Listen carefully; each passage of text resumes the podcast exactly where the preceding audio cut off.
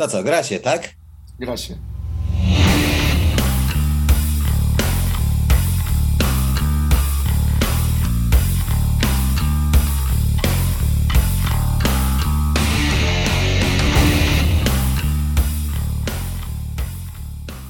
Dziennikarski sabat Tour de Tour. E, dziś zlecieliśmy się na razie w trochę okrojonym składzie. E, jest Arlena Sokalska. Witam Cię, Arleno.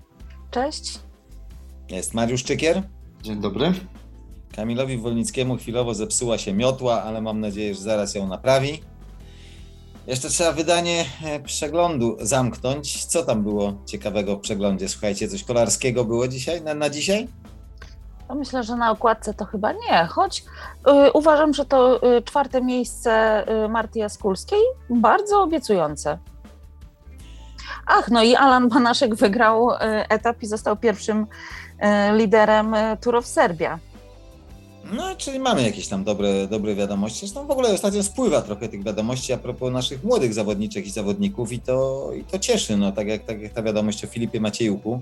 Myślę, że to są wszystko dobre wiadomości. Czekaliśmy, czekaliśmy się, boimy się cały czas tej dziury, która przyjdzie po, po Rafale, po, po, po Michale, ale może aż takiej strasznej dziury nie będzie. Może się doczekamy następców.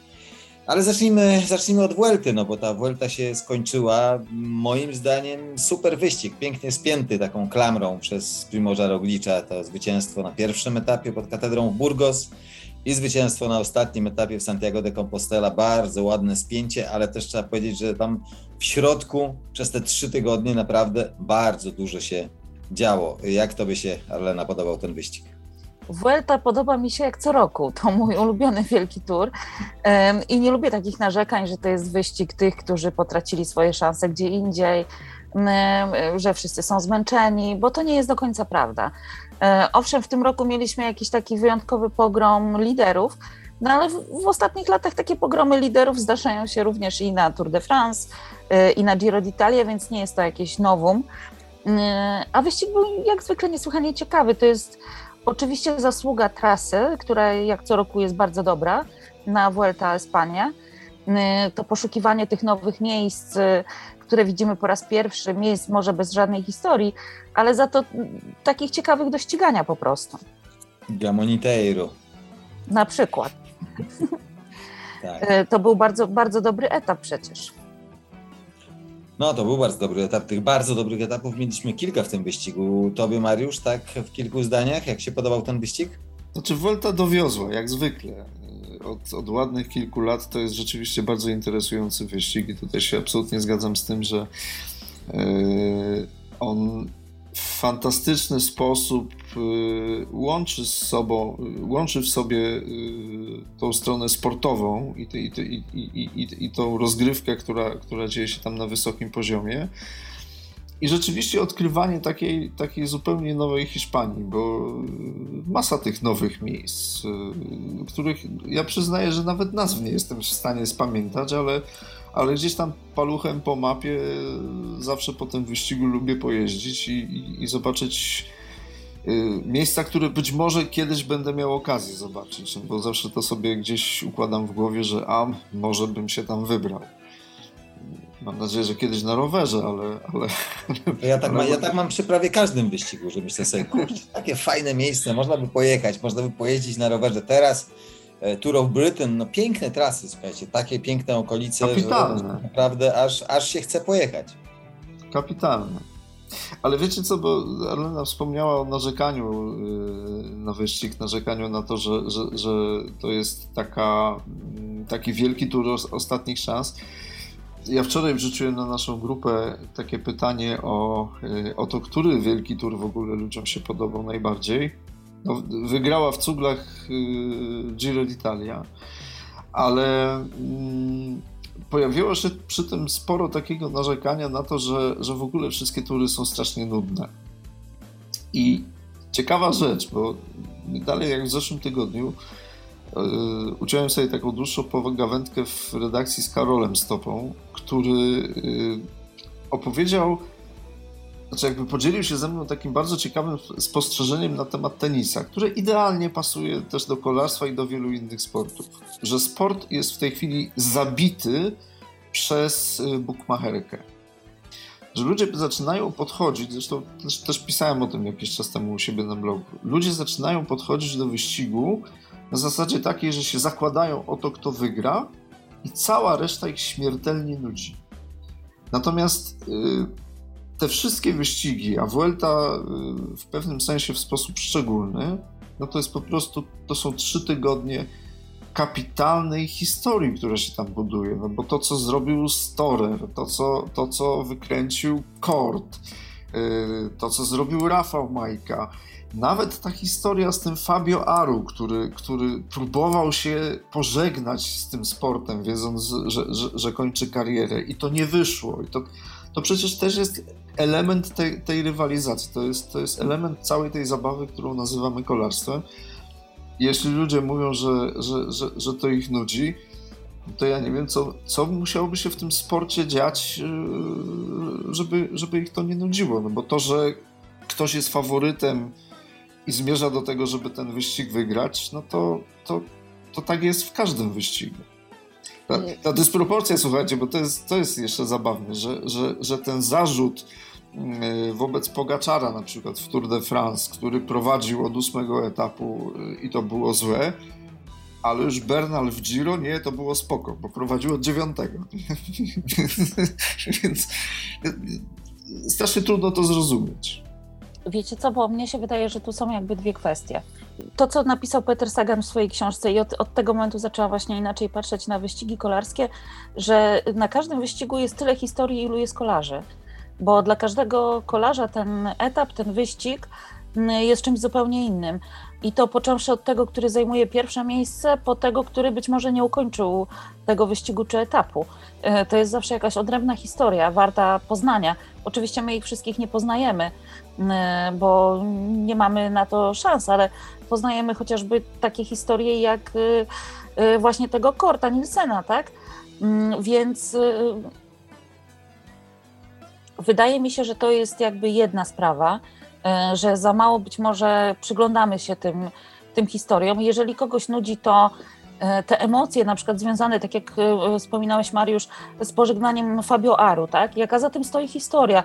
Chłopak, który miał być notorycznym zwycięzcą wielkich turów, wyglądał znakomicie, potem się wszystko posypało, problemy zdrowotne, być może jeszcze jakieś inne dodatkowe i raptem skończyło się na E, jednym wygranym wielkim turze e, i takiej, takiej próbie powrotu, no to to jest też piękna historia, tak?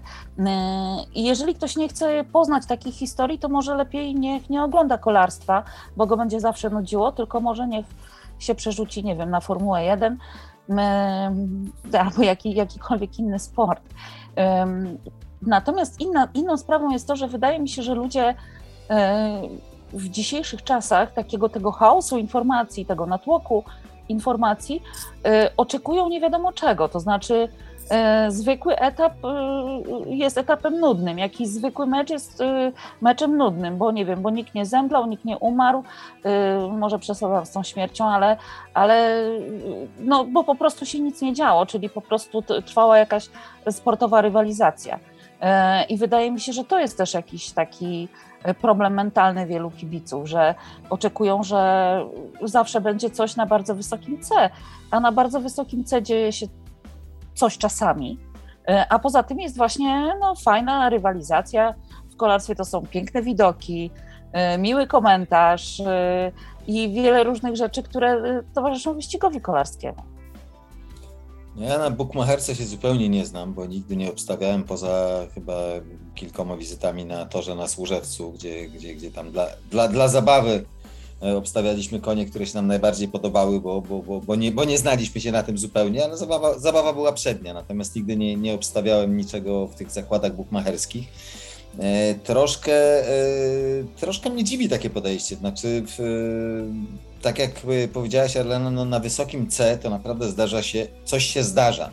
E, to jest tak, jak mieliśmy na tej Vuelcie etap do Lagos de Covadonga i po prostu fantastyczne widowisko, absolutnie najwyższy poziom, e, czy nawet na, na Nature of Britain etap wczorajszy, kiedy mieliśmy tą do końca walkę Ala Filipa i Van Erta i to było naprawdę coś no, kosmicznego, to po prostu ja nie wiem jakie tam waty oni wykręcali, ale, ale to był jakiś kosmos, co pojechał Van Aert w końcówce.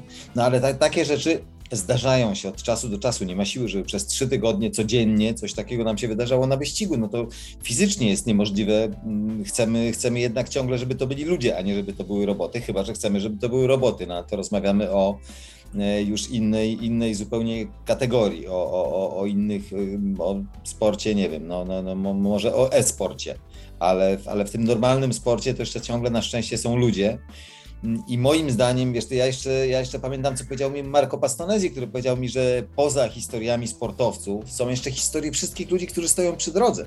To jest kolejne, są kolejne tysiące, tysiące historii ludzi, którzy gdzieś tam całe życie komuś kibicują, raz przyjechali na wyścig, y, albo tam no, do tysiące, tysiące różnych historii więc, e, więc poznawanie tego wszystkiego, czekanie na to, cieszenie się tym wszystkim e, wydaje mi się podstawą tak naprawdę oglądania wyścigów kolarskich. No bo, no bo jeśli tylko idziemy do Bookmachera, obstawiamy swojego faworyta i czekamy, czy on wygra, czy nie wygra, no to strasznie spłaszczamy sobie obraz. To, to, to, to się staje wszystko takie, takie bardzo jedno, jednowymiarowe. Zupełnie przestajemy zaglądać w to, co się dzieje głębiej, co tak naprawdę moim zdaniem jest istotą sportu.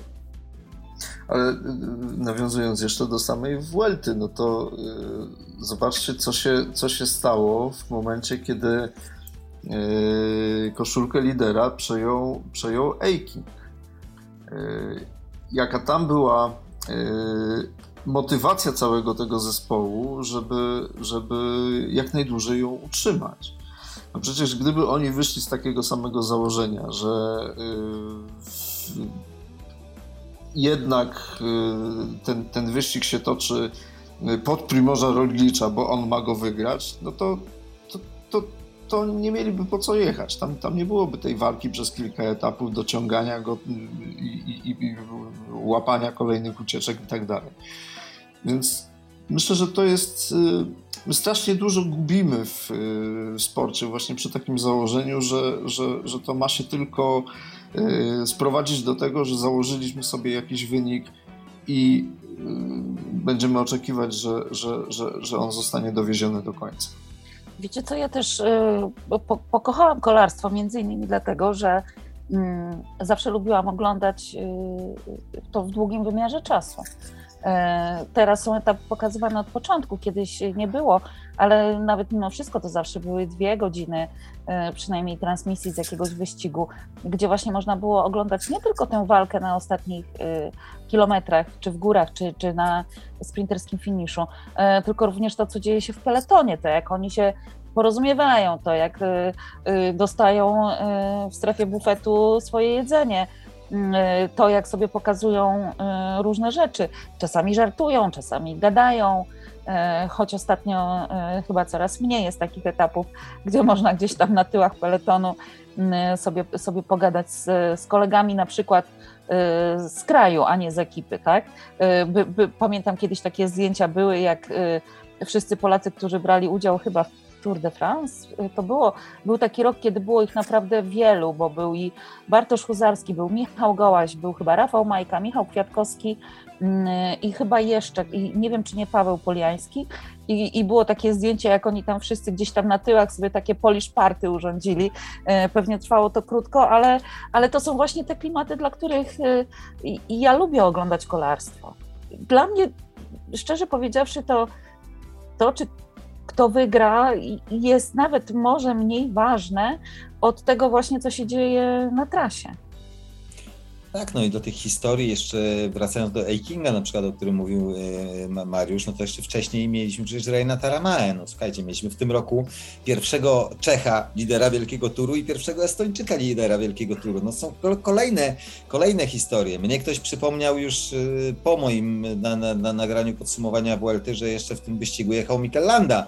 Kolejna historia, która gdzieś tam, tak. gdzie, gdzieś tam na początku nas to emocjonowało. Co się z tym facetem znowu stało, dlaczego po raz kolejny go nie ma i tak dalej, i tak dalej. więc tych historii naprawdę jest mnóstwo. Jak człowiek sobie tak przypomni, prześledzi, ja, ja naprawdę, ja nagrałem to podsumowanie Vuelty, a potem mi się przypomniało, że a przecież jeszcze to, a przecież jeszcze to, a przecież jeszcze to. Znaczy mnóstwo tego jest, przez te trzy tygodnie tego się, tego się zbiera i to jest, i to jest fantastyczne. No, to jest to, to, to, to, czym się, to, czym się żyje, to, to czym to kolarstwo jest tak naprawdę i szkoda byłoby to utracić. Ja myślę, że ta zwycięstwo Primoza Roglicza mnie się bardzo podobało. To znaczy, ja uważam, że to jak on potrafił zdominować, ale mądrze zdominować ten wyścig, mądrze go bardzo pojechać, nie szafować siłami wtedy, kiedy nie trzeba, a jednocześnie wtedy, kiedy noga swędzi, to, to pojechać do przodu. E, to jak pięknie kontrolował to, co się, to, co się działo. E, no, mnie się, to, mnie się to, to zwycięstwo bardzo podobało. Ta jego kontrola nad tegoroczną Vueltą to też była, to też była pewna sztuka. E, to też nie była taka czysta dominacja, to była też pewna, pewna mądrość, pewne doświadczenie. E, widać było, że on już nie jeden wyścig też przegrał, nie tylko wygrał, ale i przegrał. I on dokładnie wie, co to znaczy. On dokładnie wie, jak trzeba jechać, jak trzeba gospodarować siłami, kiedy warto reagować, kiedy warto samemu pociągnąć. Naprawdę to się oglądało z dużą frajdą. Wiecie co, bo to y, takie dojrzałe zwycięstwo mnie się wydaje było. E, takie dojrzałe zwycięstwo, tutaj też mi przychodzi do głowy Alberto Contador na Giro w 2015 roku, e, kiedy on miał i, i, i jakiś uraz barku, bo w jakiejś kraksie leżał i wytrzymał to. E, udawał, że go nie boli, chociaż go bolało. Potem doszedł do siebie, ale się okazało, że pojechał znakomitą czasówkę, ale w górach właśnie wspomniany Landa był znacznie mocniejszy, a może Jaru również. A mimo to on zdołał E, to zwycięstwo utrzymać do końca, e, właśnie jadąc e, bardzo mądrze i bardzo spokojnie. Więc takie zwycięstwo też ja, ja, ja bardzo cenię, bo to też świadczy o właśnie takiej dojrzałości zawodnika. A tak by the way to y, wspominałam, że, że Roglicz to chyba jest taki kolarz ryzykant. On faktycznie jest ryzykantem. Nie wiem, czy widzieliście w trakcie wyścigu, jak szedł po barierce na swoim Instagramie opublikował zdjęcie, jak idzie po takiej barierce od schodów. Tak. Gdyby się zwalił z tej barierki, byłoby absolutnie po wyścigu. Absolutnie. E, więc on ma w sobie taką duszę ryzykanta jednak. Ja może chciał sobie przypomnieć, jak to jest yy, usiąść na belce ponownie. Myślę, że, myślę, że y, to, to, to na pewno jest tamtych czasów, bo ja nie sądzę, żeby osoba, która nie ma znakomitej równowagi, y, w ogóle była w stanie wleść na tę barierkę od tych schodów. Y, tak, rzeczywiście, tak jak powiedziałeś, dojrzałe, dojrzałe zwycięstwo. Mm, no i też to co, to, co ja zapamiętam z tego wyścigu, pewnie wszyscy zapamiętamy z tego wyścigu.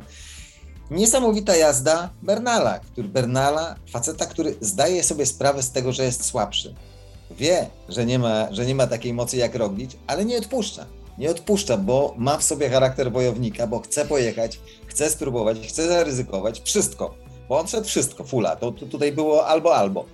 E, I to, i to, też, to też było przyjemne. I to, to, to, nie był jeden atak. To było kilka razy się powtarzało, że ten facet szedł, został z niczym, bo został nawet bez białej koszulki, został bez podium, został bez niczego po tym wyścigu, ale ja myślę, że został z czymś innym. Został z niesamowitą właśnie sympatią u kibiców za to, w jaki sposób potrafi jeździć no, on tutaj przypominał Alberto Contadora, y, niewątpliwie, który... Ale tak. ja cię proszę, jeszcze przejdziemy do Valverde za chwilę. No, chciałam wspomnieć o Valverde, Kolejna bo... historia. Kolejna historia, y, jak Mariusz wspominał o Aru, no to sobie pomyślałam, że jeszcze smutniejszą historią jest y, Alejandro Valverde. No i mam, mam nadzieję, że Valverde jednak przedłuży jeszcze o rok swoją karierę i jednak jakoś w przyszłym roku na tej Vuelcie zakończy ją w lepszy sposób ale no nie wiem, co zrobi Valverde. On już zapowiedział, że będzie tak. jeździł w przyszłym roku, także myślę, że... Tak, tak. Yy, więc... Ale o, to, o to właśnie mogliśmy się zakładać. Tak? W tak, tym wypadku tak. wyjątkowo, czy Alejandro przedłuży karierę, tak. No, to, to, prawda, natomiast wracając do tego Bernala, on, to, za ten styl y, miliony kibiców polarstwa kochały Contadora. Ja byłam y, wśród tych milionów. Y, właściwie ja miałam taki trochę mm, odwrót od kolarstwa przez pewien czas, związany z sami wiecie kim. Mm, jakoś. Y, z autorem, świetnego, z autorem świetnego podcastu. Tak, tak. Podcasty robi znakomite. Y, I na, na, na nowo obudził właśnie moją moją tak, moje takie pragnienie oglądania kolarstwa, śledzenia tego, co się dzieje na Tour de France, obudził właśnie Alberto Contador w 2000 2007 roku, wtedy kiedy wygrał je po raz pierwszy, kiedy Rasmussen został y, odwołany z wyścigu.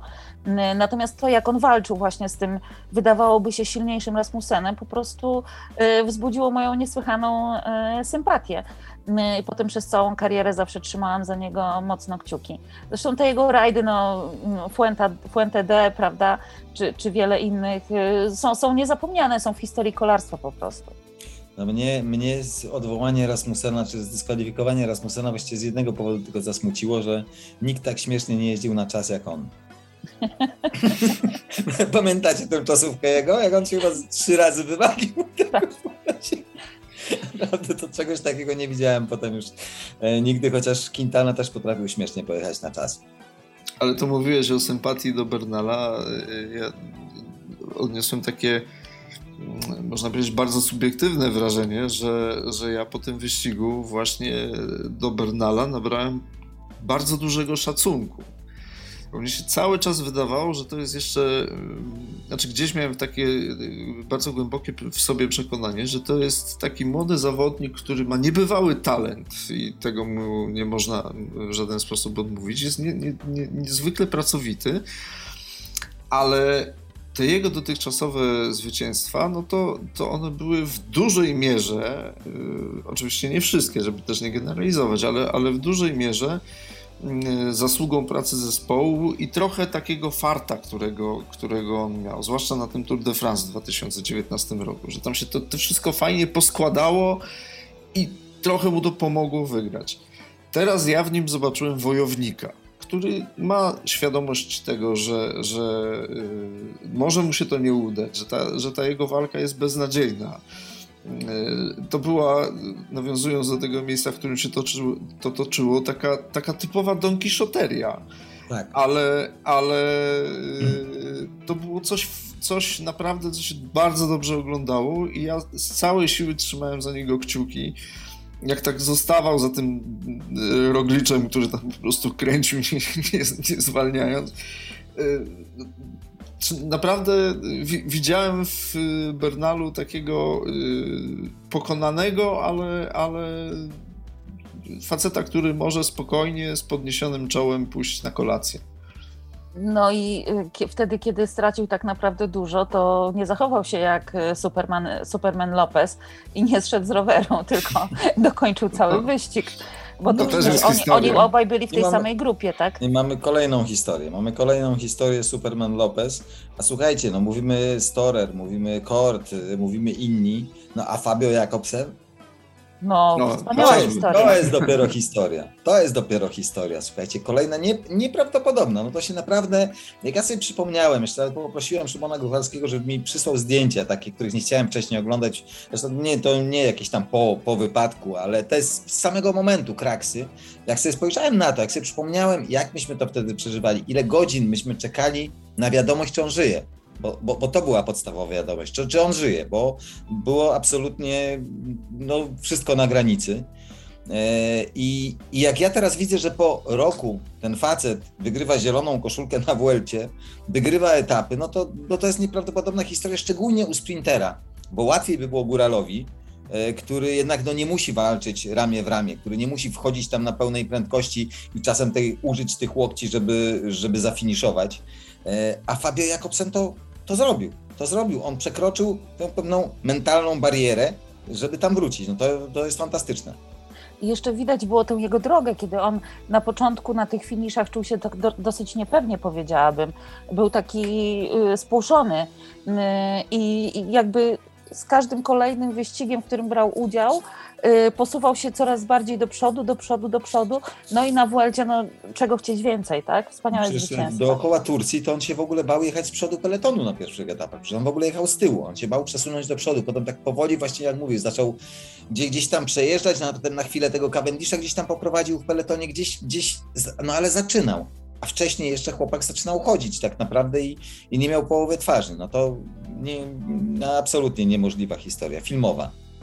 Ale to się trochę potwierdziło to, o czym y, mówiliśmy no właśnie rok temu, jak y, cała ta sprawa y, zaistniała, że, że, że jednak ci sprinterzy muszą sobie coś wyłączyć w głowie. Że, że tam się to musi coś przestawić, żeby, żeby oni ten lęk w sobie wyłączyli. No bo w ten sposób też w, często tłumaczyliśmy to, co się wydarzyło w Katowicach, tak? że, że oni, to widzenie tunelowe, że, że, że, że tam jest tylko, tylko ta kreska i to jest jedyna rzecz, którą, którą oni widzą. To jest nieprawdopodobna też praca nad, nad, nad mentalem zawodnika. Myślę, że coś, czego nie doceniamy tak na co dzień, no to właśnie w tych kilku przypadkach y, w tym roku, no bo moim zdaniem Cavendish też musiał sobie wyłączyć w głowie wiele blokad, które mu od wielu lat mówiły, że już nie dasz rady. Y, I to jest, dla mnie to, jest, to, są, to są jedne z największych zwycięstw w ogóle w tym sezonie. Mm, to są właśnie te wygrane Jakobsena i, i, i Cavendisha. To są, to są przepiękne powroty, przepiękne historie. No tam w głowie coś trzeba wyłączyć. Trzeba wyłączyć rzeczywiście, bo, bo że tak powiem, normalny człowiek no, w takich warunkach by się po prostu cofnął, by powiedział, dobra, no to ja, ja, jednak, ja jednak dziękuję. A oni tam wchodzą, no to jest to już nie pamiętam teraz, czy to Czesław Lang powiedział, czy to, kto to powiedział, że, że gdyby tam zamiast tej kreski stał mur, to oni by i tak poszli ten mur, po prostu do końca, bo no, no taką, mają, taką mają mentalność. No a tutaj Taka praca, tak. A tutaj jeszcze e, a propos tego przełączenia, no to też nasz Rafał Majka też musiał sobie coś przełączyć, e, bo to mi powiedział chyba Przemysław Niemiec po tym, jak wygrał ten etap na e, hiszpańskiej Vuelcie właśnie. Ja z nim jakiś czas później rozmawiałam i zapytałam, czy jest tak, że po takiej przerwie, kiedy się nie wygrywa, łatwo jest wygrać. On powiedział nie. O tym, jak wygrać, bardzo łatwo się zapomina. E, I y, też trzeba w sobie coś przełączyć, y, y, znaleźć jakiś pstryczek, żeby samemu sobie powiedzieć: Przecież ja też potrafię wygrywać. Pójdę, pójdę w odjazd, bo, bo chcę mieć ten etap. Ja myślę, że w przypadku Rafała to jeszcze no sporo o tym rozmawialiśmy ostatnio, ale Myślę, że w przypadku Rafała to jeszcze y, to wyłączenie, to, to, to, to, naciśnięcie, naciśnięcie tego guzika, ono nastąpiło trochę wcześniej, czyli w momencie, kiedy zmieniał zespół. Y, wydaje mi się, że on w tym momencie zdefiniował się na nowo, że y, dość jasno określił, jakie on chce pełnić zadania, jaką on chce pełnić rolę w drużynie, że to nie jest bycie liderem za wszelką cenę, czego też wielu kibiców ciągle nie rozumie, że to, że to nie, nie zawsze o to chodzi, yy, że wygrywać może yy, będzie się nastawiał na to, że, żeby wygrywać mniejsze wyścigi, niekoniecznie wielkie tury, ale że chce zaistnieć, chce mieć trochę przestrzeni dla siebie, chce mieć lepszą atmosferę i lepiej się, lepiej się w tym czuć. I to y, mnie się to strasznie podobało już w momencie, kiedy, kiedy ta decyzja została podjęta, no bo ona też w dużej mierze świadczyła o, o dojrzałości yy, zawodnika. O tym, że on sobie też potrafi postawić granicę i powiedzieć: OK, w tym jestem dobry, tu się czuję yy, OK, a z tym się czuję nie najlepiej i w tym momencie y, przedefiniowuję sobie, sobie cele i, i będę dążył do tego a, w taki, a nie inny sposób. E, tak, chociaż też e, ktoś tak mi napisał, że no, Rafał musiał odejść z Bory, bo e, to był lider. Co, co to za lider, którego stać na walkę o piąte, szóste miejsce? No to ja natychmiast tak spojrzałem sobie na tegoroczne wyniki ekipy Borans Groe. No dobra, no mieli w Tour de France piątego Keldermana. Na Vuelcie mają dziesiątego Grosschartnera. Na Giro nie mieli nikogo w dychu. No to sorry, ale takiej grupie lider, który jest w stanie zająć w dwóch wielkich turach w roku piąte, szóste miejsce bardzo by się przydał.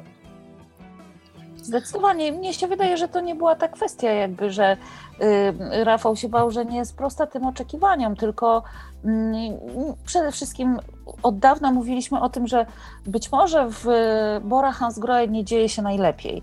E, jeśli chodzi o pewne sprawy. No, chociażby w tym roku to udowodniła ta dziwna słowna przepychanka z Peterem Saganem, e, który przecież nie jest skłonny do tego, żeby wywlekać na wierzch jakiekolwiek problemy swoje czy drużyny, bo to jest kolarz, który zawsze mówi day by day, we will see i tak dalej. A tutaj jednak zabrał głos, więc to świadczy o tym, że no, atmosfera jest tam nie najlepsza po prostu. Być może już jest lepsza, ale w każdym razie przynajmniej y, gdzieś tam w ubiegłym roku, czy na początku tego sezonu była taka sobie.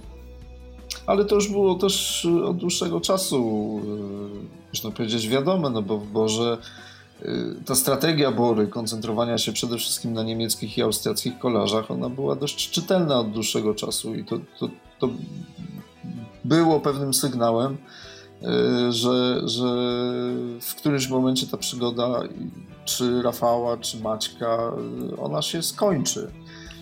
Ale też, żeby to, Sagana. żeby to nie brzmiało jakby dwuznacznie, to znaczy to jest absolutnie normalne, że drużyna, która ma niemieckich sponsorów, która jest drużyną niemiecką, chce mieć kolarzy niemieckich, austriackich i to jest dla mnie absolutnie zrozumiałe. To, tak, te, te, te, tego, tego chcą sponsorzy, oni tak tą drużynę budują i być może w tej drużynie teraz będzie super atmosfera na, na, na, na kolejne sezony, na kolejne wyniki, ale rzeczywiście jakby, no widzieliśmy zresztą co się działo, kiedy, kiedy no, no, nawet w tych ostatnich sezonach, w tych wielkich turach, gdzie nawet Rafał niby był liderem, ale zawsze był ten ktoś drugi, zawsze był ten ktoś drugi, kto to niby no ty jesteś liderem, ale jakby coś, no to, no to jeszcze ktoś.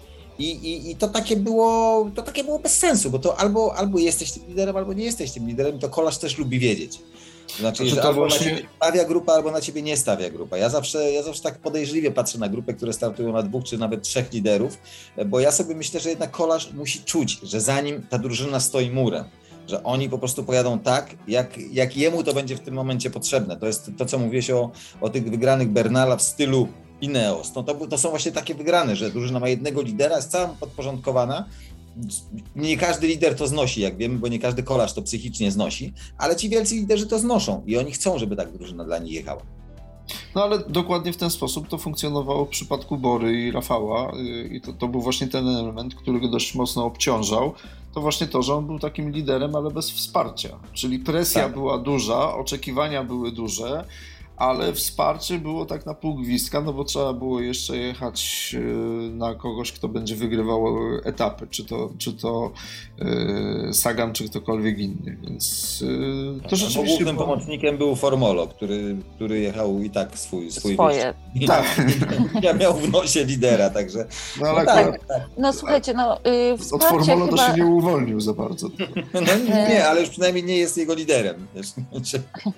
Znacznie większe wsparcie Rafał miał e, chociażby w Tinkoff Saxo, e, czy w Tinkoff, e, najpierw w Tinkoff Saxo, potem w Tinkoff, gdzie może skład nie był jakiś mega mocny i oni być może nie mieli siły sportowej, żeby za bardzo Rafałowi pomóc w tych jego wielkich turach, głównie w Giro, ale przynajmniej miał tam święty spokój właśnie polegający na tym, że wszyscy, którzy byli na tym wyścigu, mieli pracować właśnie na niego.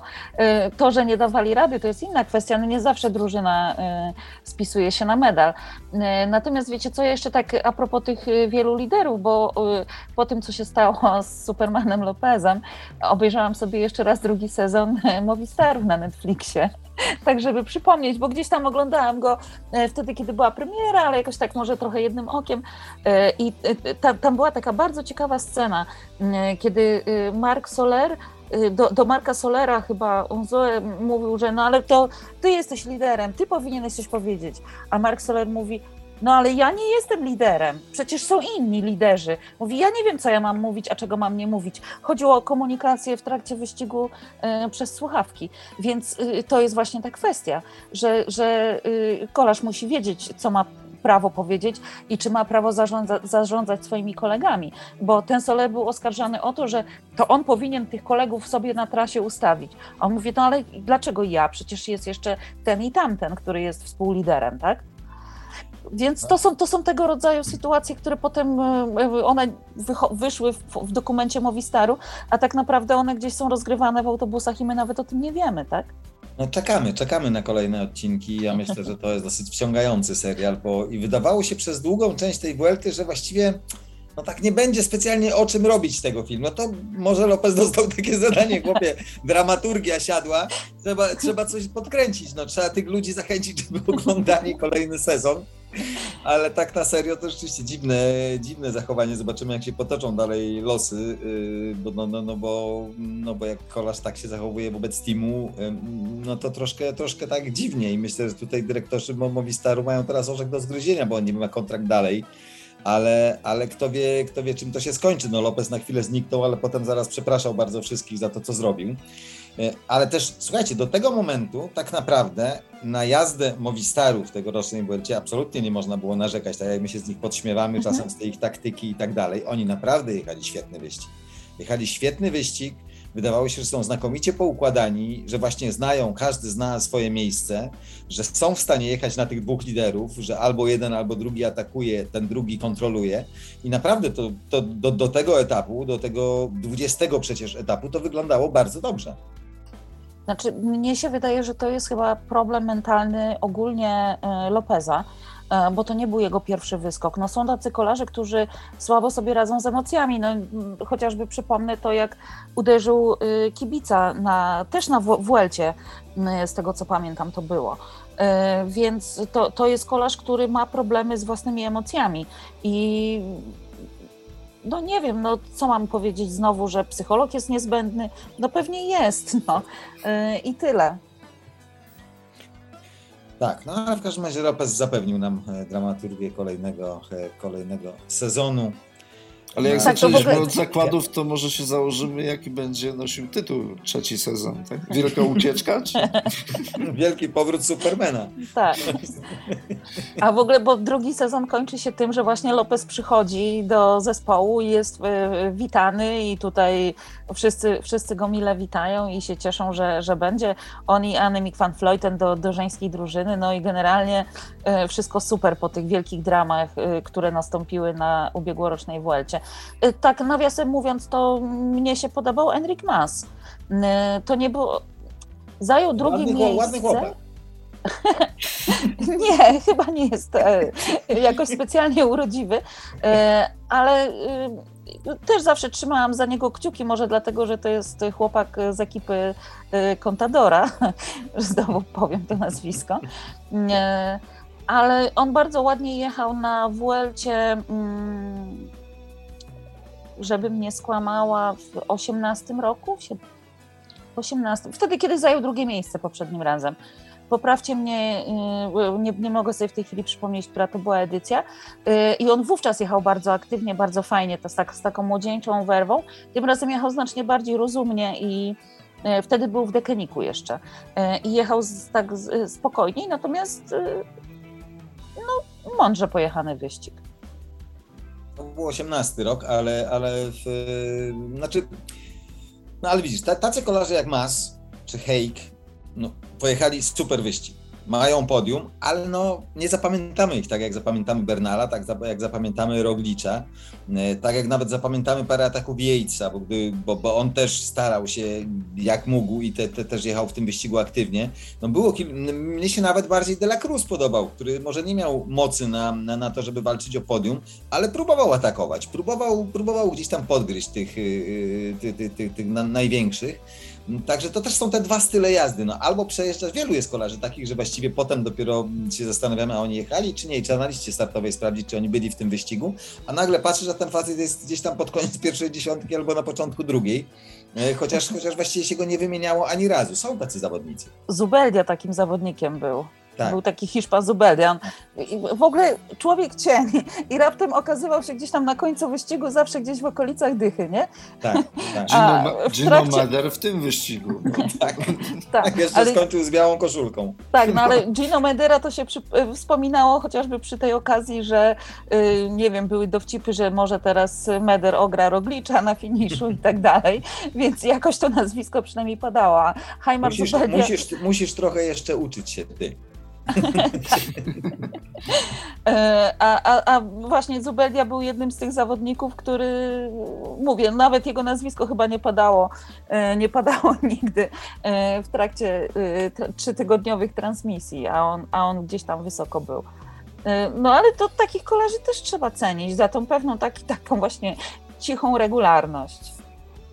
Pewnie, że tak, pewnie, że tak, tylko nigdy ich nie będziemy tak zapamiętywać, jak, jak, jak będziemy zapamiętywać tych, którzy gdzieś tam, gdzieś tam jednak, jednak walczą, jednak pokazują, jednak potrafią czasem zaryzykować. To jest też fajne. No. Ci kolarze, którzy potrafią zaryzykować, ci kolarze, którzy tak naprawdę robią wyścig. No, chcemy kolarzy, którzy robią wyścig.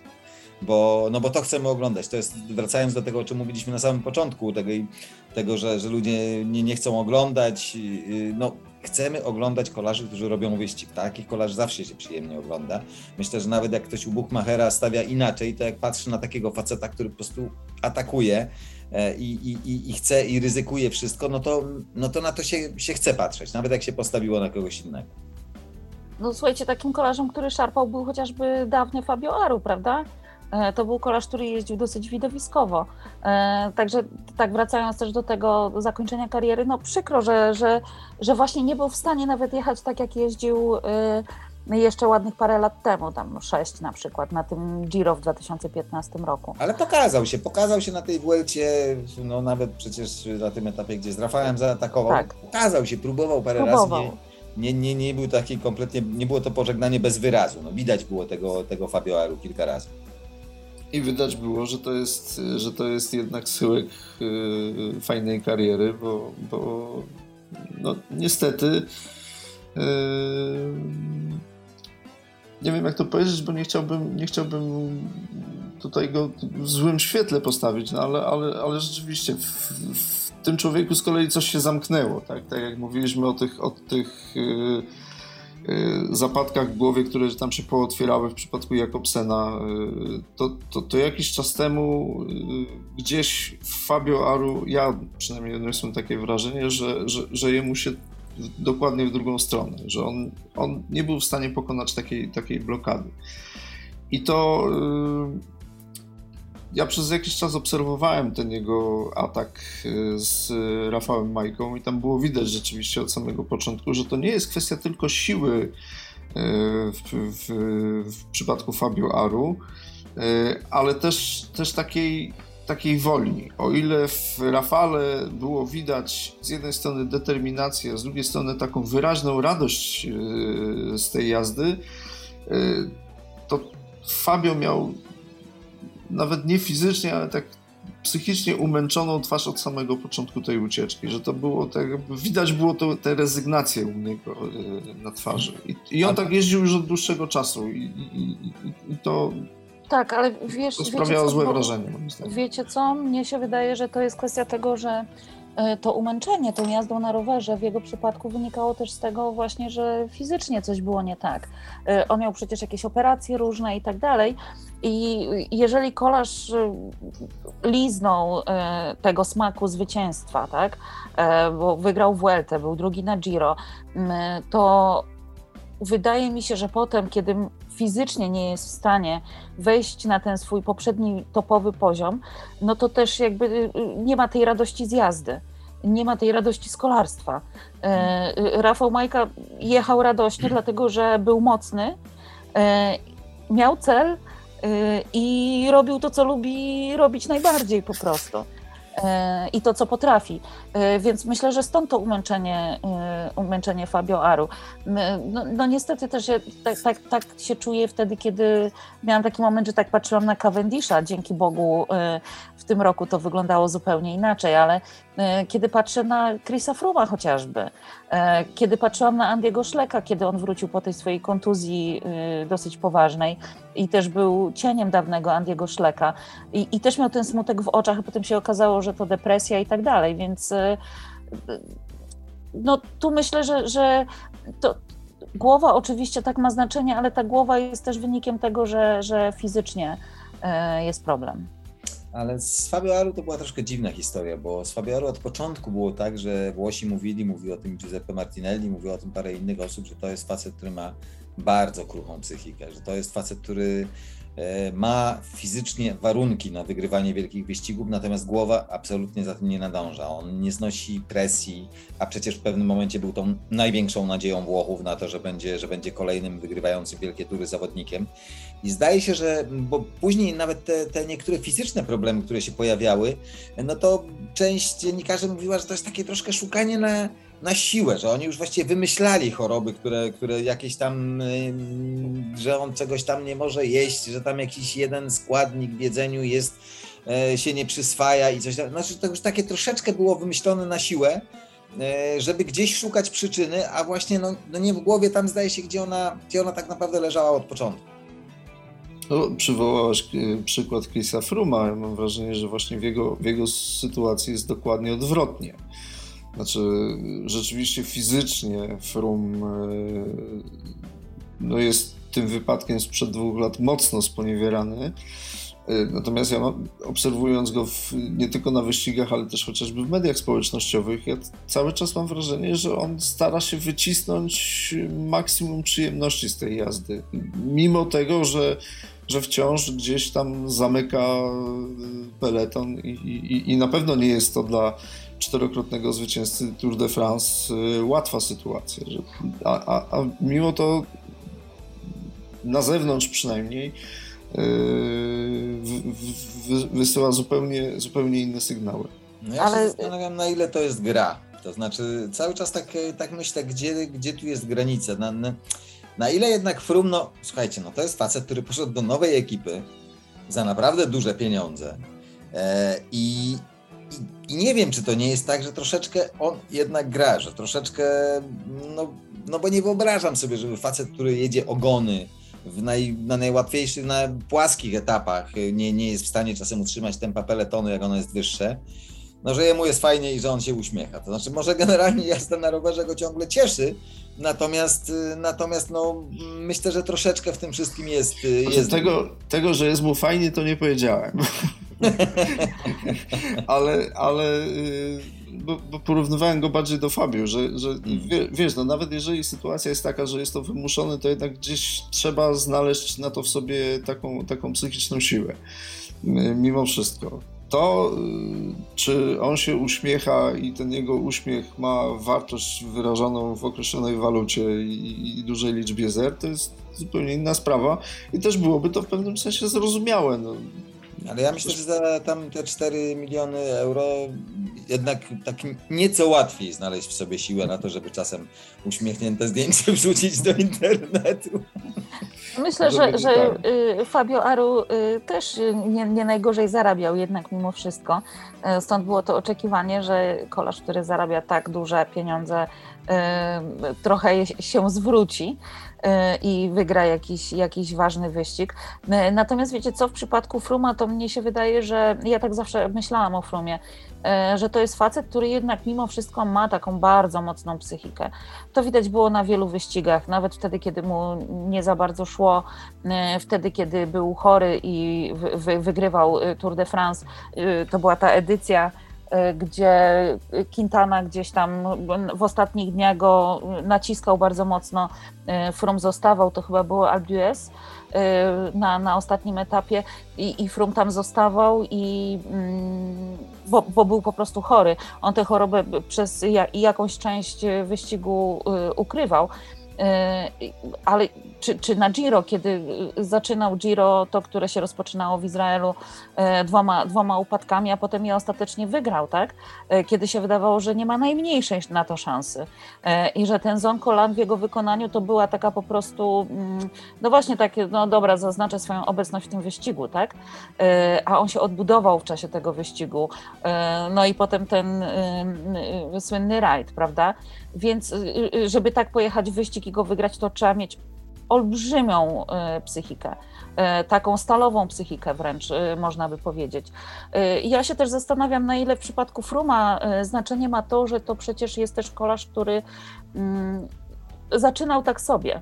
Znaczy, Frum miał, miał wszystkie, wszystkie elementy takiego kolarskiego życia za sobą w momencie, kiedy miał ten wypadek. To znaczy przecież y, to był kolarz, y, y, Kamil wielokrotnie powtarza to zdanie, obok którego bali się jeździć inni kolarze, bo, bo był niepewny bardzo i był kraksiarzem. Ja się zawsze śmieję, że polskie powietrze mu służy, bo e, przyjechał na Tour de Pologne, zajął chyba 83 miejsce, e, a miesiąc później był na Vuelcie, w, w której zajął drugie miejsce, więc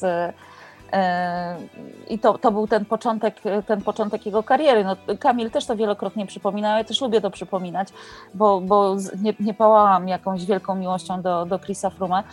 To, że on na Giro przecież był zdyskwalifikowany za jazdę na klamce gdzieś tam na jednym z górskich etapów kiedyś. E, więc to jest kolarz, który miał za sobą ciężkie chwile, e, potem miał chwile wielkie e, i może teraz, kiedy wrócił do tych ciężkich chwil, to jest mu przez to trochę łatwiej. Może tak być, może tak być. Słuchajcie, ja myślę, że no tak sobie podsumowaliśmy Vueltę dosyć szeroko, że tak powiem, bo, bo jak, ale jak, jak to my zwykle, no nie, nie da się trzymać jednego tematu, gdzieś te, te, te dygresje same, same przychodzą i chce się, chce się o tym rozmawiać. E, myślę, że następny sabat, no co, przed Mistrzostwami Świata czy po? No bo przed Mistrzostwami Świata chyba trzeba byłoby zrobić. Co wy na to? No chyba przed. Chyba przed. Mistrzostwa Europy już będą za nami, tak trochę na nie narzekaliśmy, nawet ktoś tam miał pretensje, że narzekamy na Mistrzostwa Europy. No, już powiedzieliśmy dla, dlaczego, natomiast no, są, trwają, będziemy też przyglądać się, co się tam, co się tam będzie działo. E, kilka wyścigów innych e, trwa, gdzieś ci kolarze do, do Mistrzostw Świata się przygotowują. No to może tak się umówmy, że w takim razie kolejny sabat przed Mistrzostwami Świata. Ja się tylko cały czas zastanawiam, Mariusz, dlaczego ty czy tak, zacząłeś od tej bukmacherki, a mówiłeś o głosowaniu kibiców, że wygrało Giro i ty jesteś w koszulce Giro. To ma coś wspólnego? Nie miałem pod ręką po prostu. że jestem, eee... jestem chwilowo sam na Włoszech, więc... Wiesz, tu... Jedyna czysta, która została? No, nie, nie, nie przesadzajmy, ale... Jedyna wyprasowana. Dobra, słuchajcie, to ty jesteś z tych, którzy. A nie, to, to jest polo, to można prasować, bo to, to, ten, to niektórzy t-shirty prasują, ale. No nie, bez przesady. No, no ale podobno. To, podobno Trzeba podobno, się szanować. No, podobno tak jest, że niektórzy t-shirty też prasują. Słuchajcie, dziękuję Wam bardzo za ten dzisiejszy sabat.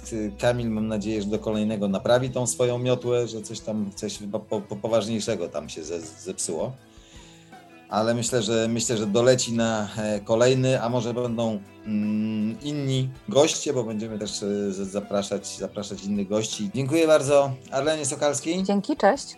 Mariuszowi Czekierowi. Dziękuję. A ja się nazywam Adam Probosz i zapraszam Was na kolejne dziennikarskie sabaty na Tour de Tour.